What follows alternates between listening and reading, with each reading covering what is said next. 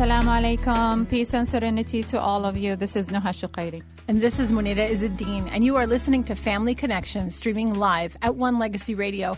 And today we are at 5 p.m., our new time slot. And thanks for listening in today with in. us. Yeah. Yes, we're so Um, excited about yeah. the new time slot. And we have a great show for you today. We are talking about pornography and the effects on Muslim marriages. And this is a huge topic because pornography definitely is an epidemic in um, the general community as well as in our Muslim community. And it is having a major ramifications on Muslim marriages. And with us today, we have Ziad Ramadan to talk about this.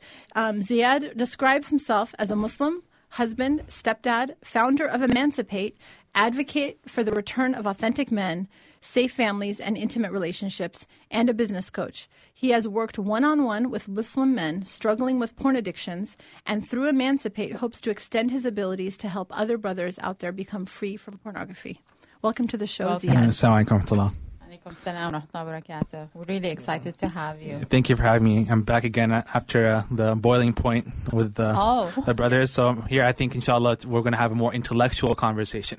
Okay, interesting. I think we should have heard that, Munira, before we went on the show. Okay, khair. Anyway, So, Ziad, let's start with what triggered your interest um, in this subject. Um, we'll talk a little bit about Emancipate too and what that is for some of our listeners who don't know.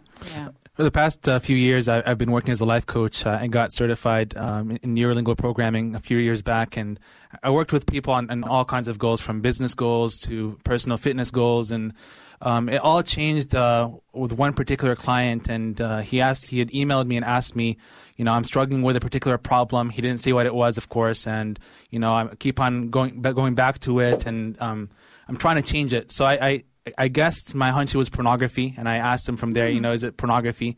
He said, yeah, and uh, What, what, how, how did you guess that? I mean, you know, he talked about just you know, um, I'm trying to stop it, and I keep on going back to it again and again and again, and uh. So you knew it was an addiction, and you It was just an had to kind of addiction. figure out which one Yeah. it was. Mhm.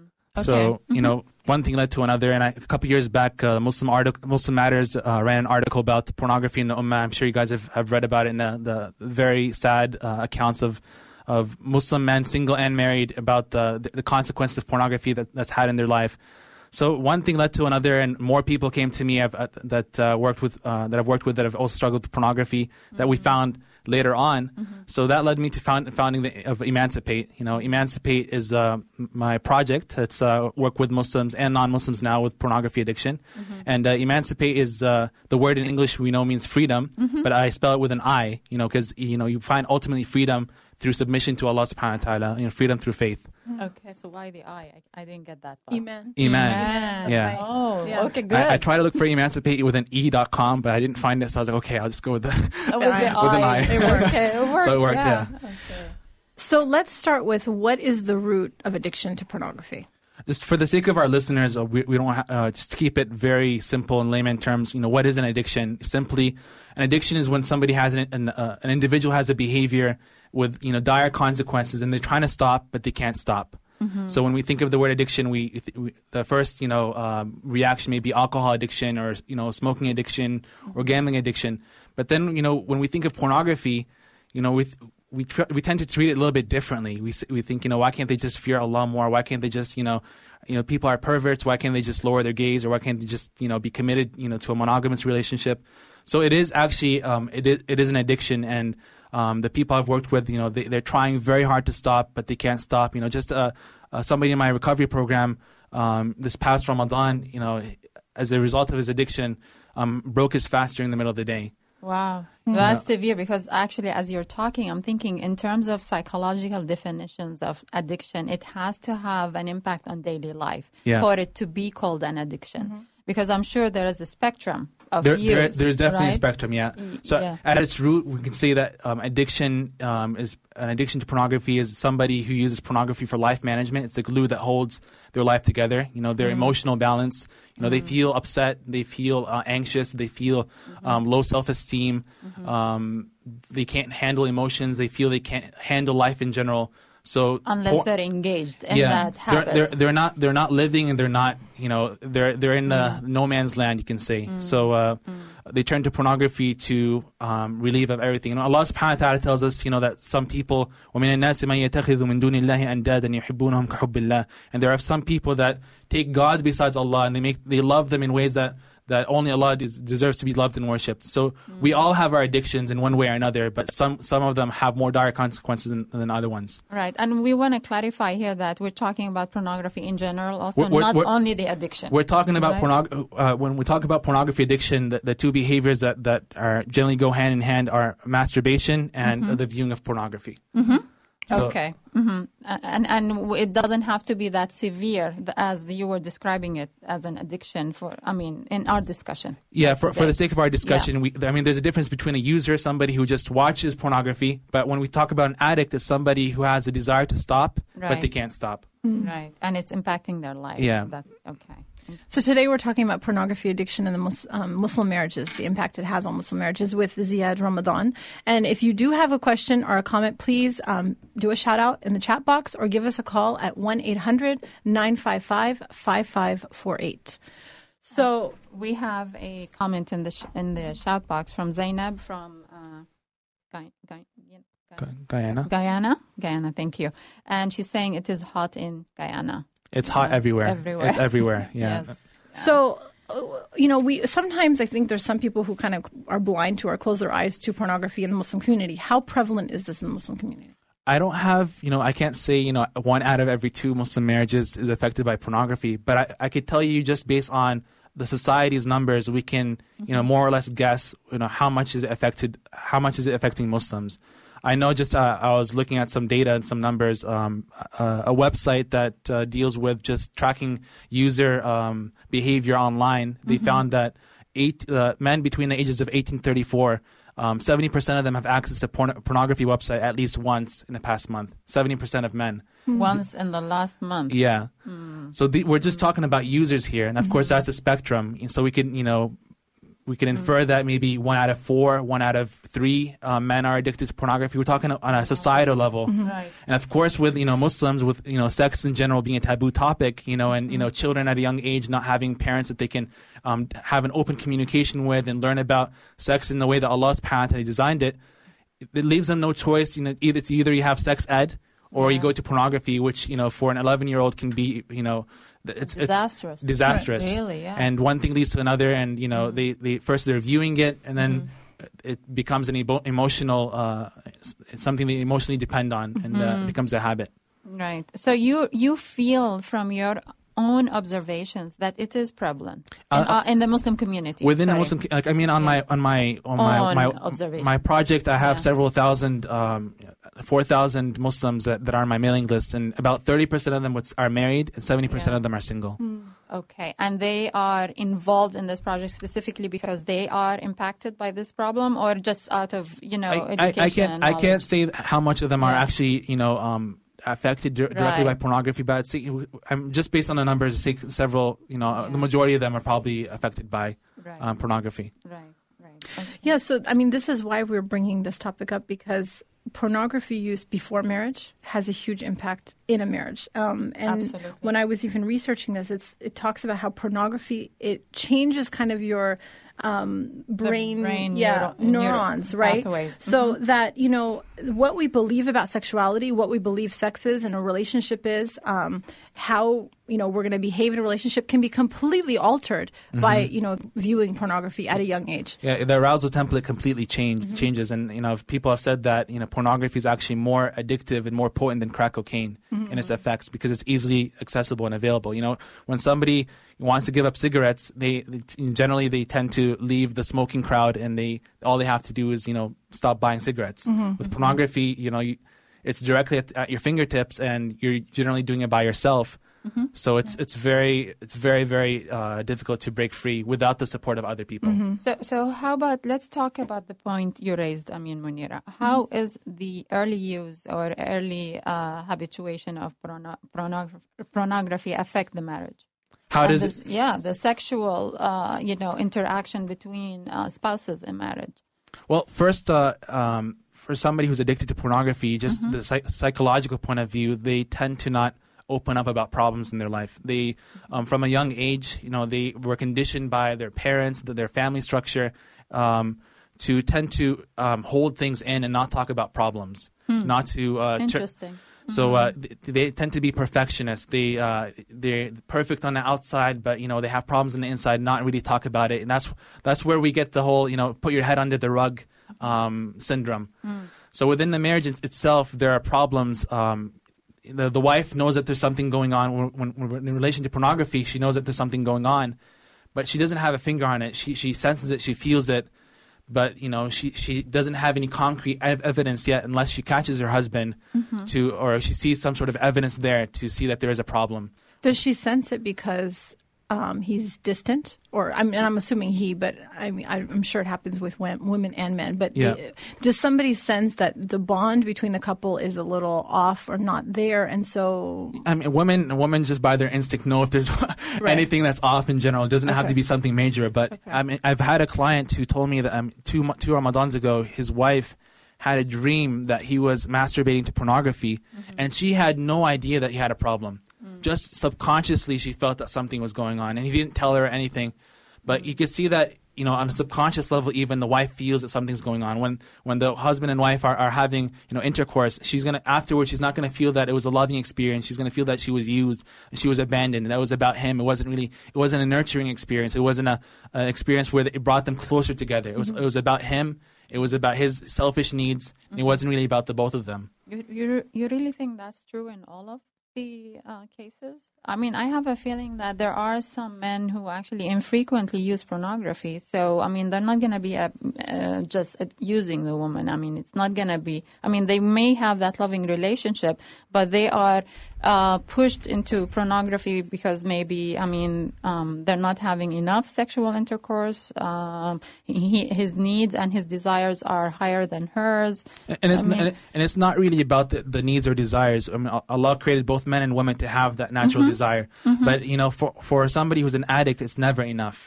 It's Yeah. never enough. You're right. So you know, Mm-hmm. you have we have one case where when they are being intimate, that he's not present in the experience, and on the other side, he's not really. Um, paying heed to his wife at all it's, it's as if she's is you know they become a roommates in experience They're, there's not a Mm. you know an intimate um, husband and wife really Right. intimate connection So that's in the case that it's an addiction. I mean, I'm talking in terms of like if it's not an addiction, but it's something that is, you know, So- being somebody- engaged in infrequently. Some, somebody who acts is, of course, is going to affect how you're not going to be satisfied with your wife. Of course, Yeah. you know, pornography. Um, There's so much video editing. The the women come from, you know, the, they they make them do. Um, it's it's not realistic at all.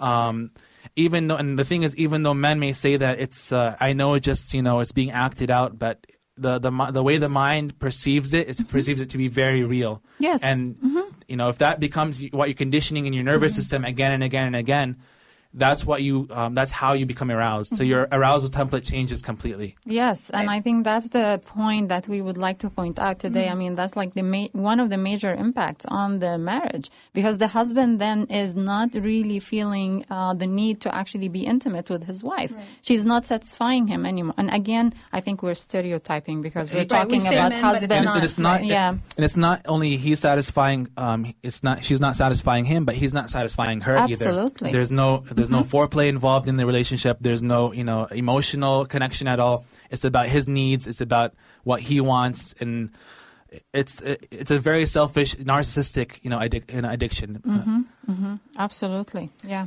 So when I was doing some research, it, um, they were saying that pornography consumption is associated with six trends, um, and the six things were increased marital distress and risk of separation and divorce, um, decreased marital intimacy and sexual satisfaction, infidelity, um, increased appetite for more graphic types of pornography and sexual activity associate, you know, with everything that they see, devaluation of monogamy, marriage, and child rearing, and an increasing number of people struggling with compulsive um, and addictive sexual behavior. And so, what ends up happening is if you view pornography, your like I said before, your views change. So you buy into the idea that your spouse is always going to want to have sex. You buy into the idea that you're going to try lots of different unusual sexual things, and um, and it erodes your attraction to that spouse. and, and the, the, the, the what the, the relationship is founded on you know the, the man feels entitled You know, he doesn't feel that he, it's not a you know give and take. You know, it's it's, it's g- take take take take take. And uh, you know, even the men in recovery I've worked with, you know, they still you know psychologically speaking, they feel entitled. Now I'm I'm committed to recovery, so my wife even owes me uh, a lot more. I'm, ent- Interesting. I'm entitled now. I, I She should be more available. Is that what they're saying, or what? I, I, I deserve, you know, if, if the wife is if the wife is upset with his behavior, you know, he's he's upset. You know, how come you're not trusting me? You know, I'm I'm committed to the recovery process, uh, Mm-hmm. and he feels he's you know he's not being considerate for his wife. You know, the wife has been working all day, and uh, she's with the kids, and he feels entitled now that Mm-hmm. you know. it- It's it's still the very the even though the behavior may be gone, Mm-hmm. but still the, the mindset, the personality, still very very very much ingrained. Right. Um, there is a question in the um, shout box. They're saying um, this is Islam is is it in you? Mm-hmm. Yeah.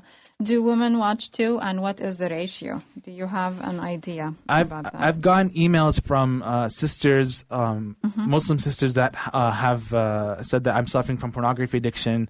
Um, I, I tend to work only with men, but Mm-hmm. I've gotten emails from sisters that have found out about Emancipate and they, they talk about you know suffering with with pornography addiction.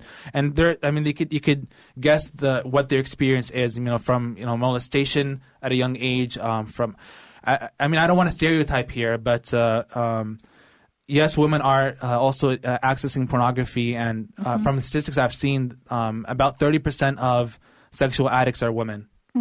Yeah, there is there was a site that I was looking at today and saying one in three visitors to pornographic websites are women. Yeah, So I mean, it's not only men, but the ratio of men to women is higher. yeah, And then it was interesting that I was reading somewhere that researchers have found when they were assessing affairs, and, and honestly, I think of pornography as an affair with a computer, basically. absolutely. I- It's like you know, this is my my you know affair partner. So there, um, men tend to go into affairs because of uh, the need for sexual gratification. And women tend to go into affairs for the need for emotional and romance. Uh, th- th- those are, you know, their main um, drivers. So it makes sense that, I mean, the ratio of men to women would be higher in pornography because the sexual drive is higher. I I still argue though that it's not really about sexual drive. Like I, I hammer in again and again and again. It's not about the nudity. It's not about the woman looking more quote unquote attractive. It has really nothing to do with sex at all. And it, when it comes down to for a man, is his inability to bond, his inability to be present, and that's what I talk about the the, the return of authentic men. You know, we have this uh, this concept of a man being you know strong and you know and uh, he, he can't. Uh, um, the man has to be perfect. So it's it's a the loss of this. Uh, I guess uh, of, of the man being vulnerable, learning to be vulnerable, and that comes from you know uh, from men modeling it from their parents, seeing uh, family members not sharing and, and talking about problems. So they're not they're not vulnerable, and that's why they're turning to uh, pornography. It's, it's a it's a safe place from a young age where they can open up and they can explore things. They can handle emotions that they can't that they're afraid to talk to with other people. So it's not really about. I, I would say yes, it's about the sexual drive, but it's not really about the sexual drive at the same time. I don't know. I, I think I tend to disagree. A, l- not, I mean, completely with you, but I mean, in, in relation to maybe a segment of the population who is actually using it. Um, okay, so we're uh, coming to a time of break. I mean, we are talking about uh, pornography with Ziad Ramadan, and we are going to take a very short break. We'll be back.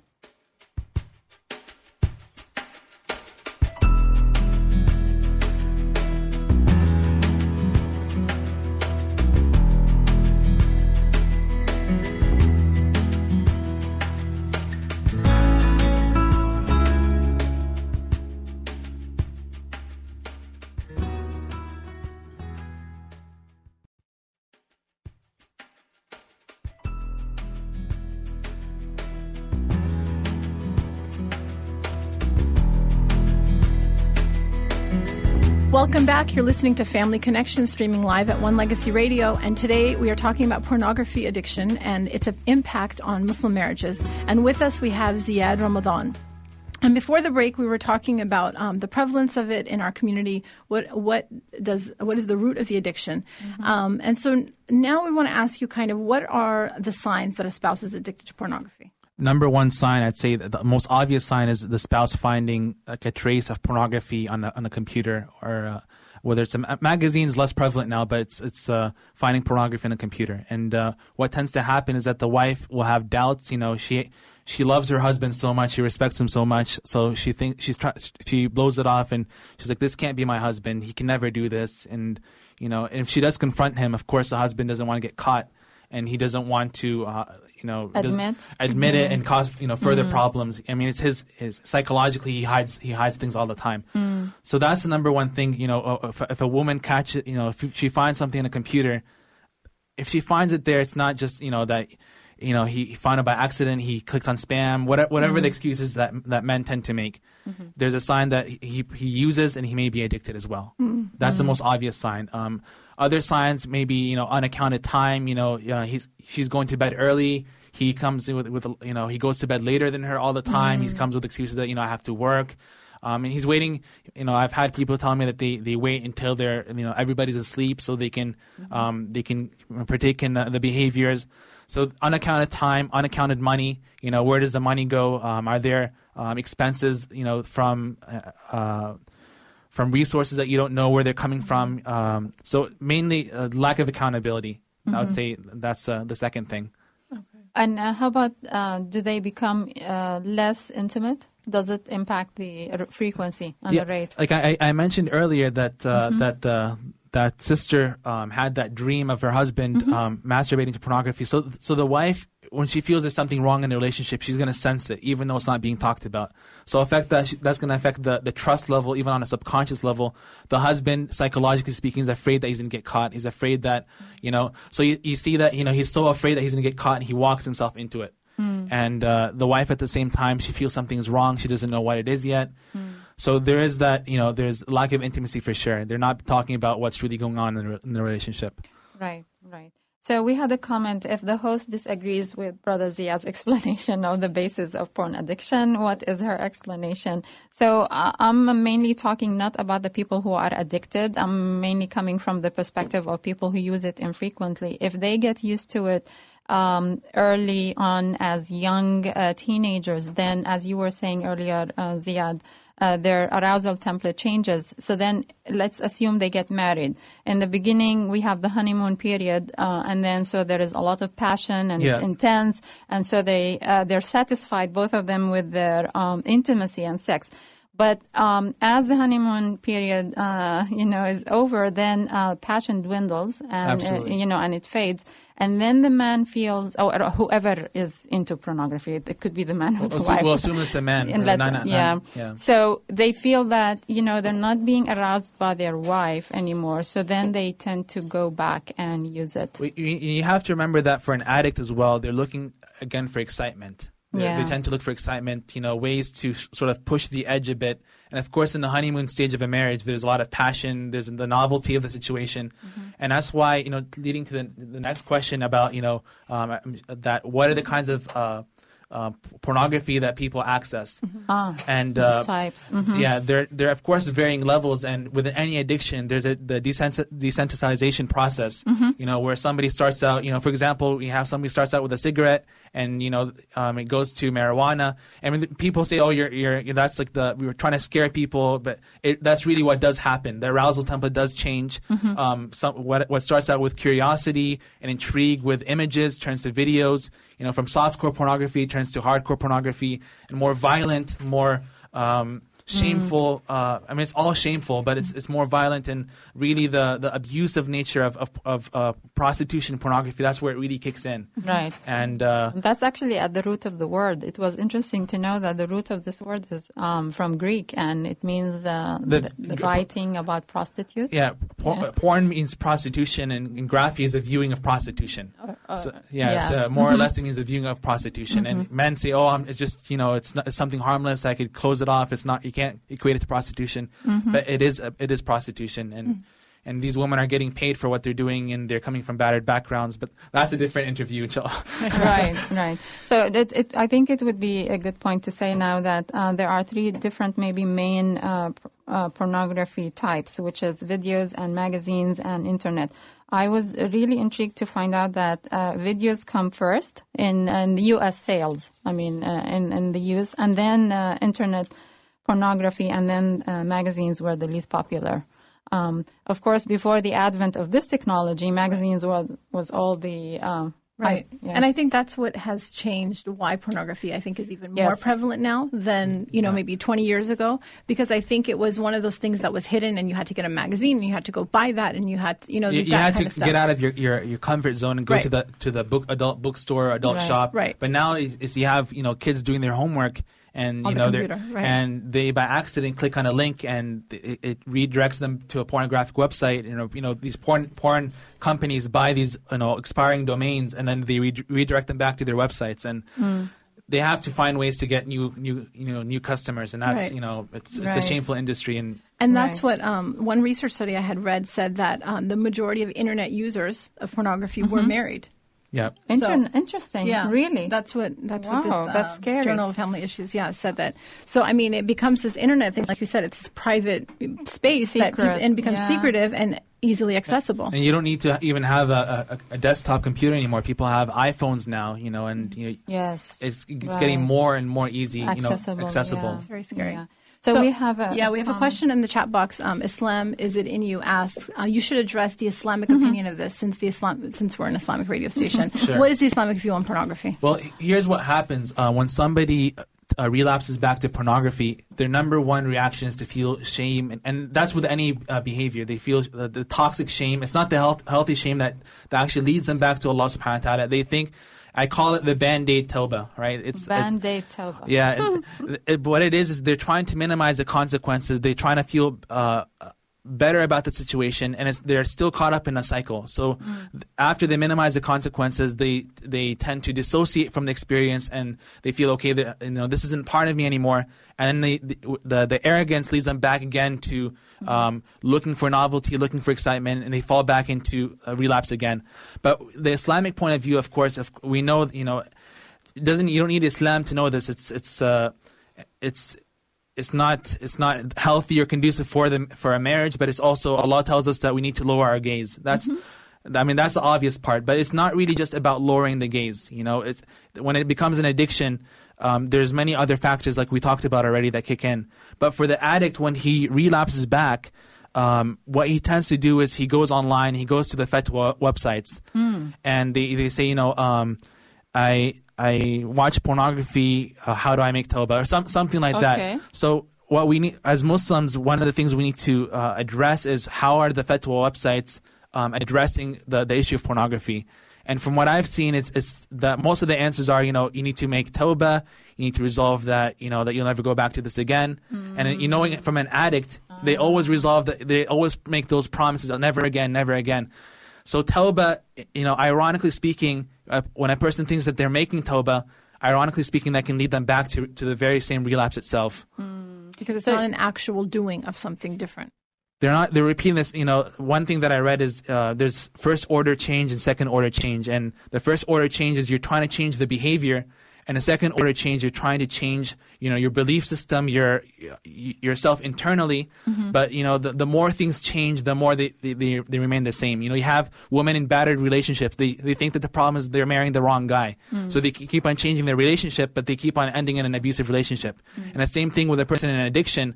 They keep on thinking okay i'm to i'm going to try different techniques and ways to stop the behavior but it always tends leads them back to relapse again to, to the very um, very same place they ended up So you're hoping that uh, these fatwa sites will actually direct people to actually seek some professional help. Is Yeah. that where you are? where, where, I'm, where I'm at, I think you know it's it's it's wise that the the FET websites, whether they link to uh, what what I'm doing at Emancipate or they're Mm-hmm. linking to a network of Muslim professionals, I think that needs to be addressed from also not just from a moral point of view, but from a mental health, Mm-hmm. mental illness point of view.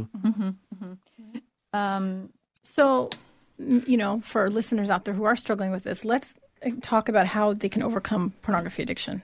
Besides the tawbah part, which we know as Muslims, you know, we need to do. And- what can they actually do? And something about Tawbah, we know from the from the story of the man who killed 99 people. We know that the, the scholar who gave him advice, he he gave him he said, okay, for you to commit, for you to make Tawbah, you have to leave your land. He gave him something specific, something tangible that he had to do to change his environment. For for somebody who wants to make Tawbah, there are you know there are also physical means aside from the spirit, spiritual means that one has to take to overcome addiction. And one thing that I always tell my my clients is to remember the acronym IQRA. Hmm. As Muslims, we, we know that the word ikra was the first word that was revealed to the Prophet ﷺ. And the, Pro- the Prophet ﷺ accomplished many feats and he was an unlettered man. He, you know, he did not know how to read or write. But the, the, the, the word ikra, that first revelation, holds you know significance for us as Muslims because we know that by the power of Allah Subhanahu wa Taala, we can accomplish things you know with His aid. And ikra stands for I quit recovering alone. I quit Recovering alone. alone. And uh, w- if you open any book about sexual addiction, you look at page one, they're all going to say that this can't be solved by, by yourself. You can't solve this one alone. You need to, you know, you need to get mental. Uh, you need to work with professionals, whether it's counselors, whether it's you know people my, like myself, whether it's uh, coaches, whether whether it's uh, therapists, and at the same time, you need to get into a group of other people that are you know a, like a support group. And uh, Dr. Patrick Carnes, who was like the father of uh, sexual addiction recovery, talked about that something happens when um, a person gets into a group of other addicts. You know, on, a- on a the per, the person's we talked about the brain um, being affected from the addiction. And a brain is not going to change, and it's not going to reverse effects of, of addiction until the person feels safe. And uh, Safe. You know, he he brought up the a quote of uh, Amnesty International talking about uh, torture victims, and he tried to um, work with uh, work try to have them work with therapists, but they didn't uh, agree to the therapy, and they didn't see any progress or change until they got them into a room of other torture victims, and there was that mutual suffering. There was that sense of safety again established at a mental level, emotional level, physiological level, and that's exactly what happened with the guys that I'm working with. They feel for the first time that they that they can be you know full human beings that, that it's mm-hmm. okay for them to fall back down. Mm-hmm. But you know we'll all fa- fall back down but we mm-hmm. need to seek the help of other people and the help of Allah subhanahu wa ta'ala the help of other people to get back on our feet again. And being so- authentic, like you said is before. be- becoming being authentic and becoming vulnerable So, so what do you do with them? Like, I mean, do you do face-to-face counseling? I mean, I mean, what? my, my program is, is uh, Yeah. at sexualurgecontrol.com and it's an online anonymous program and subhanallah ironically speaking i thought that people would want to stay by you know nicknames or acronyms whatever throughout the program but each and every one of them has chosen to, to reveal their full identity you know throughout the program and there's something very powerful about that Yeah. Mm-hmm. to have that space where you feel safe as a man where you feel that you can you can be uh, vulnerable for the first time and, and you have other people there that are in the exact same shoes and they're not going to judge you they're not going to uh, think negatively of you. And they learn to let go of the, the, the psychological ego defenses you know that that you know uh, st- stops them or prevents them from getting the help that they need Now, you know, if a couple is married and you know one spouse is engaging in pornography addiction, doesn't this also become a couples issue too? Oh, I mean, absolutely. You know, the, the guys. I have a couple of guys that are uh, married in my program, and their wife as well. You know, I've ha- I've, I've talked with their wives in the call as well, and, and they, I had a back and forth with the wife and husband. What tends to happen is that know, when you have a, a spouse of an addict, is that they, they get to, to be left behind. You know, you have this addict who has months of, uh, of addiction recovery. He's reading all these books, and he has a support network, and, and then he finally he comes out of isolation. He tells his wife, and his wife doesn't have doesn't have anybody around her to Support the her. support network. She doesn't know anything about addiction. In the case of pornography, the wife feels that this is about me. I'm not good enough. I'm not beautiful enough. I'm not doing enough for my husband, and she takes it upon herself. And it, which leads actually to um, one of the patterns of of, uh, of a, a uh, an addiction on marriage is that the wife becomes codependent in the the addiction, and what that means is that the wife assumes responsibility for the addiction. She feels she feels that she's at fault for the addiction happening, mm-hmm. and at the same time, she feels that she's also responsible for the success of her husband. So she'll mm-hmm. do things like, you know, stay up late at night. You know, sh- she to watch over him. to watch over him exactly mm-hmm. until until he falls asleep, and then she'll you know she'll fall asleep. She'll she'll go through his computer to um, checking his uh, his browser history. She won't let him even use the computer without him being there. So she essentially she she doesn't give him the space as well to assume responsibility for his own recovery. and that's why the recovery alone in Iqra. It, yeah, It's yeah. like that they, they you want them to own that responsibility. I am the one responsible for my healing and my recovery.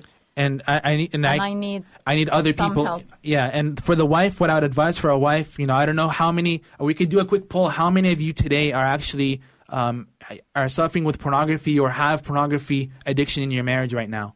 Well, I mean, I don't Yeah. know if we're gonna get a response Yeah, because, uh, yeah, I mean, If first we of can all, find it's, uh, anonymously, yeah, it's, yeah, it's it's a very taboo subject, and uh, so I think that's a difficult question to ask. Now, do to ask. let me ask you another question. Um, have you seen couples where both of them are addicted to pornography? Maybe they watch it together. I wouldn't say that Good question, Munira. Hmm.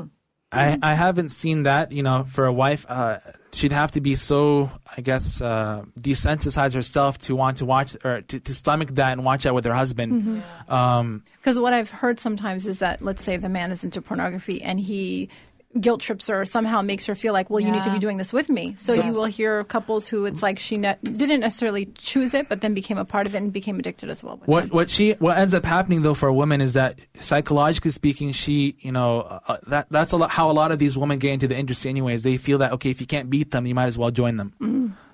You know, so uh, for a woman as well, if if she submits to this and she succumbs and she she mm-hmm. you know she agrees to watch this and she becomes a victim in this process, mm. she she she adopts the belief, you know, if I can't beat these women, if I can't, if they're going to be better than me sexually, if if I'm not good enough intrinsically, then I might as well become like them. And mm. That's and sad. Very sad. Really sad. Yeah. It, it, it entails a loss of sense of self, but Mm-hmm. I, I can understand, I mean, why women may do that. And that's what happens. You look at the society. You look at you know. Yeah. I just I was at Target, and you look at the dolls that they have, and how they Yeah. for for for our daughters that are you know six, seven, eight years old, what Mm-hmm. they're suggesting to them, what it means to be wholesome as a as a as a young girl. Right. Yeah. It's, it's it's gone. right. Right. So how often does um, pornography addiction lead to divorce? How, I, I, won't say I don't have any concrete numbers, but I'll, I'll tell you that I, I saw a statistic from the American uh, Matrimonial uh, Lawyers Association. They said that two thirds of the addiction, uh, sorry, two thirds of the divorces that they saw, I think it was in 2003, were a direct consequence of pornography. Two thirds. Two thirds, yeah. There's there's Huge about number. about 500 cases that they dealt with, and two thirds of them were, were a result of pornography. I mean, that, that could be one direction. I mean, as, as I tell my clients that pornography could be the best thing that ever happened to you. And we have in Islam that a sin could lead a person to paradise. And, you know, uh, there's many accounts of couples saying that pornography addiction was the best thing that ever happened to them as a couple because what that led them to do is it forced them to deal with the situation. It forced them to face each other, forced them to communicate about things that um, they were never talking about in their marriage. And as a result, they came in, in through this struggle, through this uh, th- this this hard test. They came Trial, together, yeah. and it brought them closer together. But if, if you know, of course, it's very difficult for the couple if they can make it past the stage, and if the the husband can get into recovery and he can work with a counselor, and same thing with the wife, she can get a support group, and they're in couples therapy, you know, couples counseling.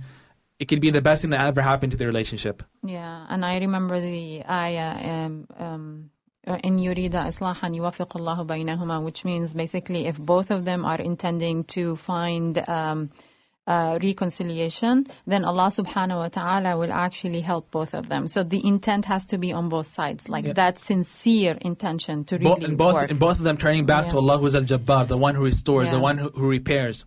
Right. So I, it can be the best thing that ever happened to you. It could be the worst thing that ever happened to you. It's it's ultimately your choice. Right.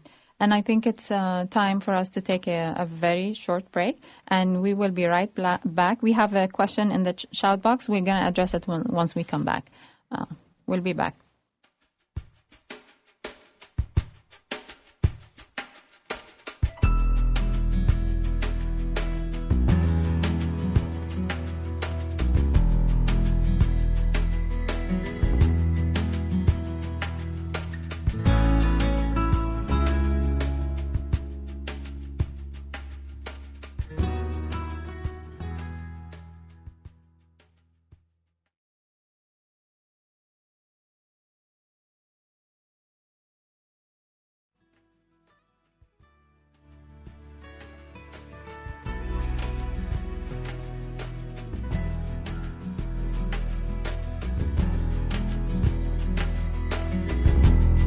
Back. You're listening to Family Connection, and today we are talking about pornography with Ziad Ramadan. And uh, just a very quick uh, run of statistics. The statistics are truly staggering, and this is from top10reviews.com. Uh, according to compiled numbers from respected news and research organizations, every second $3,000 are being spent on pornography. And every second, 28,000 internet users are viewing pornography. In that same second, 372 internet users are typing adult search terms into search engines. And every 39 minutes, a new pornographic video is being created in the U.S. Another another uh, statistic: Irvine, California, is one of the top cities in the U.S. for accessing, accessing pornography. Amazing, Irvine. Irvine, Irvine such a such a closed community, Yeah. conservative community on the outside, but there are so many things going on. I think what also um, really surprised me that it's a big business.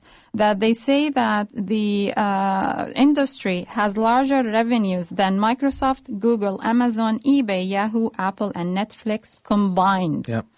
Huge. I mean, this is a huge thing we're trying Yes. to fight against, and Yes. that's why we shouldn't be shocked that there are people addicted to this. We should really like be compassionate and open to helping people and Yes. addressing it as a community instead of closing our eyes Absolutely. to this Thank problem you. that is happening.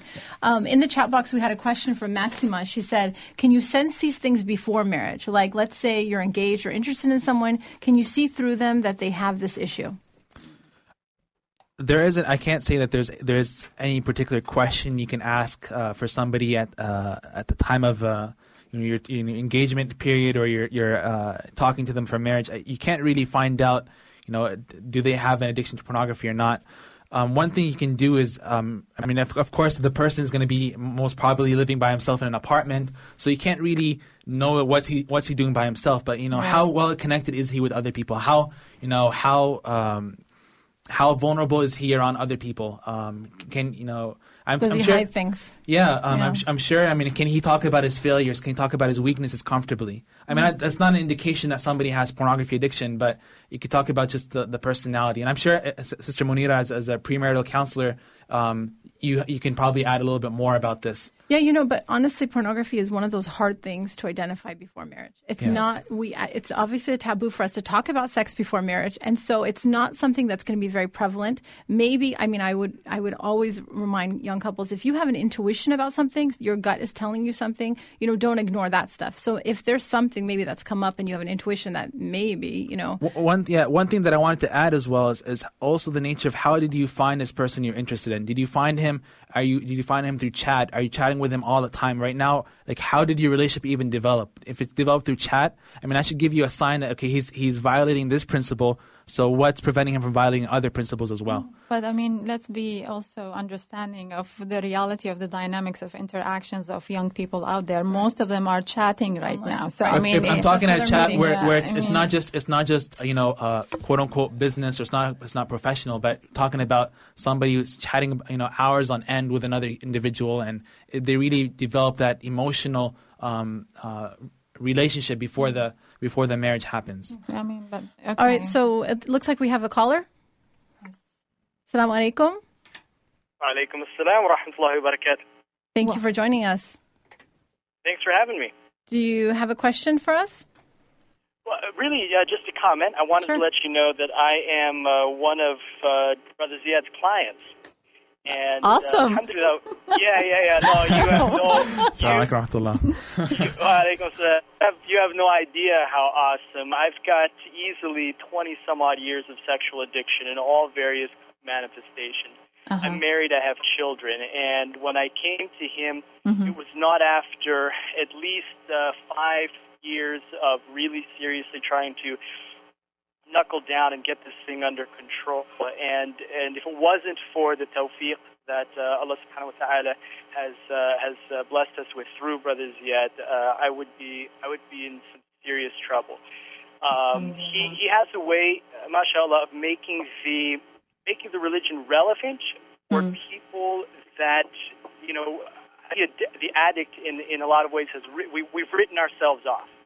We've sort of damned ourselves before Judgment Day. Absolutely. And Mhm. and when you when you have somebody like Brother Ziad who's able to sort of break through those negative um, uh, when you have somebody like Brother Ziad who's able to break through with with with the sense of compassion that he brings to us, Mhm. it's unbelievably healing. It's absolutely transformative. And since I've started working with him, I have had zero zero episodes of acting out, looking at pornography. My gaze Alhamdulillah. is lowered on the street. I can drive to and from work without paying attention to anybody that's around me. My children notice the difference. My mm. wife noticed the difference. My mother told me what an amazing person she thinks I am. Probably the first time I've heard that, probably you know, well over 20 years. I think I think you, you know, mm. I, I just, I, I really, we're talking about this and we're being very academic about it, but I think it's really, really important to know that there's one human being out there, and, and I'm, I know that there, there are others because I'm in the group with other folks. There's Right. one human being out there who absolutely feels that he has been redeemed. Alhamdulillah. And, you know, uh, yeah, yeah, yeah. No, you don't. I mean, alhamdulillah, wallahi, that's, I mean, the, the real, the reality of alhamdulillah doesn't even begin to Describe it for you.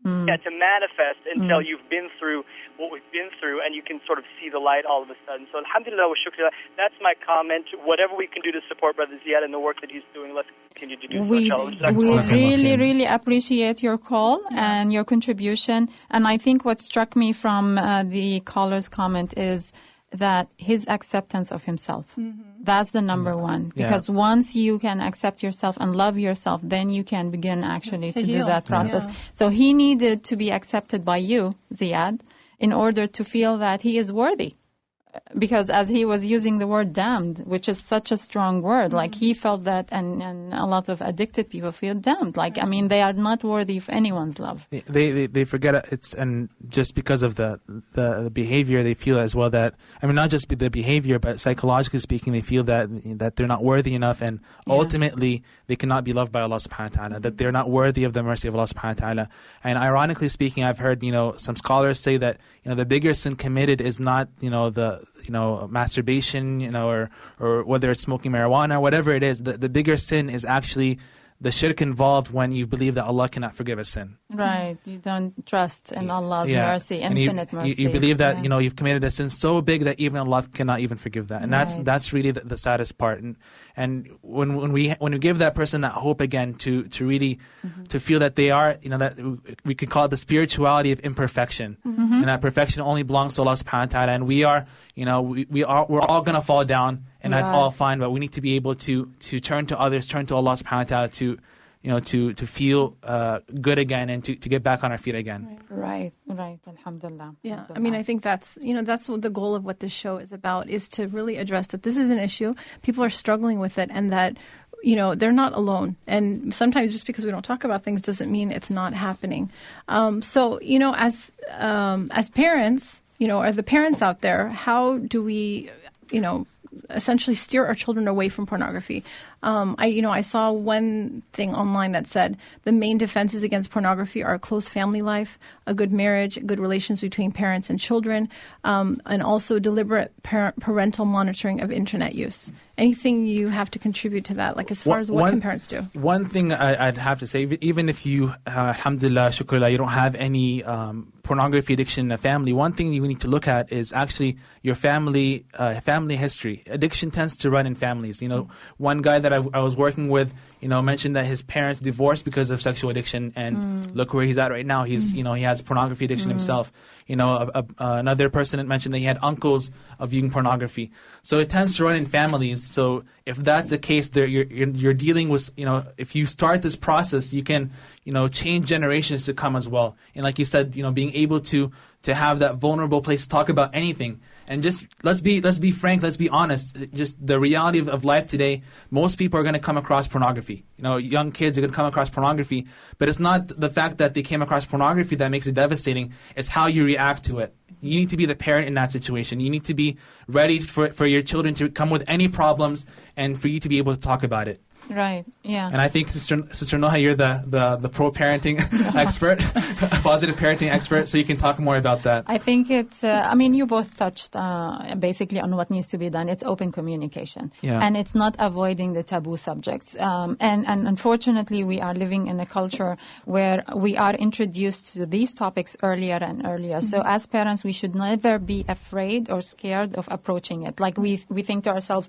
am I the one who's going to introduce it to him? No, I mean, yeah, be, you should you be. should be the one introducing the topic and making him aware that he shouldn't or he need to be careful of links uh, on on their um, email. I mean, really, I mean, because that's I mean, how we're it saying You- kids are at 11 years old. Yes, are that's getting what the- hooked or Mhm. getting first exposure. If you're not talking to your kids about what sex is, why this is inappropriate, what there is out there, and they happen to come apro- across it, you they've opened a whole other world by themselves, Right. and they're trying to navigate that, and understand that when it, when it's you know something something that we as parents need to be addressing. And I think that the main thing as well is, is treating your children as, as human beings, not human doings. That mm-hmm. that their their intrin- intrinsic worth is not based on what they accomplish in school, the grades that they accomplish in school, how how good they perform in their sports. We we have such a focus on performance Right. that we tend to miss out on the individual behind that as well, and that they that they intrinsically deep down feel that they're valued as a person. That you know that they can make mistakes and they, they can turn back to Allah Subhanahu wa Taala first, and then to to the parents to ask for help. Right. If that can't be modeled in your behaviors, you, you can't be vulnerable in the house and you show you know you're you can't be vulnerable in the house and talk about your problems, then you can't expect your children to, to do that either. Mm-hmm. Right. You need to provide that space, a a safe space for them to Yeah. come to you with anything, Yeah. anything. And also, I think we need to make sure that we are not providing opportunities for temptations. So for me, mm-hmm. I mean, in my book, I, I believe that children should not have laptops. Seriously, because Yeah. laptops can go anywhere. In the house, right? Yeah, absolutely. I strongly believe that children, until you know they're adults and you know they're in college, should have a uh, computer in an open space in the house where everyone can watch what's going on. And things are evolving, and you have iPod as well. People can use iPod. Um, even music. uh, We remember that we, we we process the world through our visual, through our, our, our auditory as well. Even music right now is so sexually provocative in nature. So we have to we have to be, monitor the things that, uh, as parents, that our children, the things that are coming into our home, the things that our Right. children are coming to. And if our children are ac- accessing these things, being able to to talk about these things so that we can sort of detoxify and get it out of our system. And we right. need to. I mean, and I'm just thinking, imagine if you had that open conversation with your child if you found out at 10, 12, 14, versus somebody who's been watching pornography from the age of 10 to mm-hmm. 25 or 30 and then getting married. I mean, that type, long-term addiction is so much harder to deal with as well. Right. Yeah, and Yes. it's, it's you know it starts out when let's not wait till ten. Let's Right. let's start the communication when they're even course. younger than that. Yes, yeah. So, mashallah, we had a um, great discussion today. Um, Jazakallah khair for coming in. It was very enlightening and uh, very good, uh, informative, mashallah. Um, So anything else? no, but um, I do want to share with our listeners that um, Dr. Jane Nelsen is going to be in the Irvine area um, tomorrow night at 6 p.m. Um, she's going to be doing a lecture for uh, parents from 6 till 8, I believe. At New Horizon School in Irvine, um, and you know we have been blessed to have her on the show a couple times, and I think you know if you really want to hear her in person and hear what she has to say, um, to really catch that um, opportunity tomorrow night at 6 p.m. And you can um, email the PTO there that is putting on this um, seminar at newhorizonpto at gmail.com. And that's going to be tomorrow night at 6 p.m. I think if you uh, live locally and you can make it, please make an effort because I mean you will you're going to be blown away by this woman. She's an amazing woman. She has a she has a very energetic uh, presence. Um, and then also, uh, I'd like to also mention that uh, we're going to be starting positive discipline parenting classes in Irvine as well, and that's going to begin next week on Wednesday, September 29, and that is a seven-week class. And if you would like to register, just send me an email at my name, noha dot uh, at gmail.com. Um, and I think that's it for today. To, uh, next week's show. So next week's show, we're going to be talking with Muslim women authors, and we have two authors that are coming in. Uh, one who's written a book, and one who's um, put together a children's magazine. Um, so please do tune in next week at our new time at 5 p.m., and that should be an um, exciting show. Yes, and we have comments in the chat box for people saying, Ziad, keep up the good word from Islam. Is it in you? And Maxima saying, Ziad, go. and uh, so um, it seems like our listeners were enjoying the show, alhamdulillah. Thank you for joining Yeah, us. thank if you, have so any much. questions and if you're dealing with pornography addiction, come to my website, uh, imancipate.com, I M A N C I P A T E, and you'll get free videos, free articles, inshallah, and notification about any future programs. Jazakumullah khair for uh, tuning in. Uh, this is Noha Al Shugairi. And this is Munira Ezzeldine. And remember, a strong family for a strong community. Be there, connect, encourage, and love. Assalamu alaikum.